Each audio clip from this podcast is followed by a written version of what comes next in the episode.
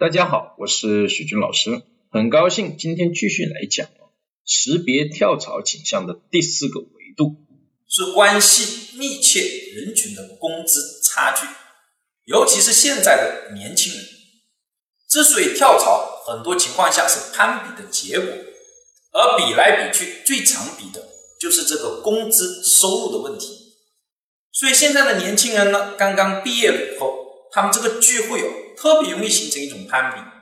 哎呦，你的工资多少？哎呀，你的工资多少？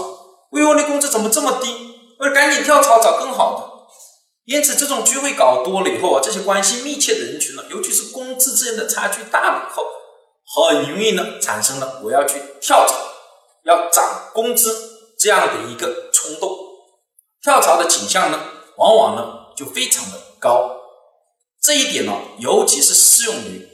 男的小青年，因为他们对这个工资哦高的需求比女性哦要更高。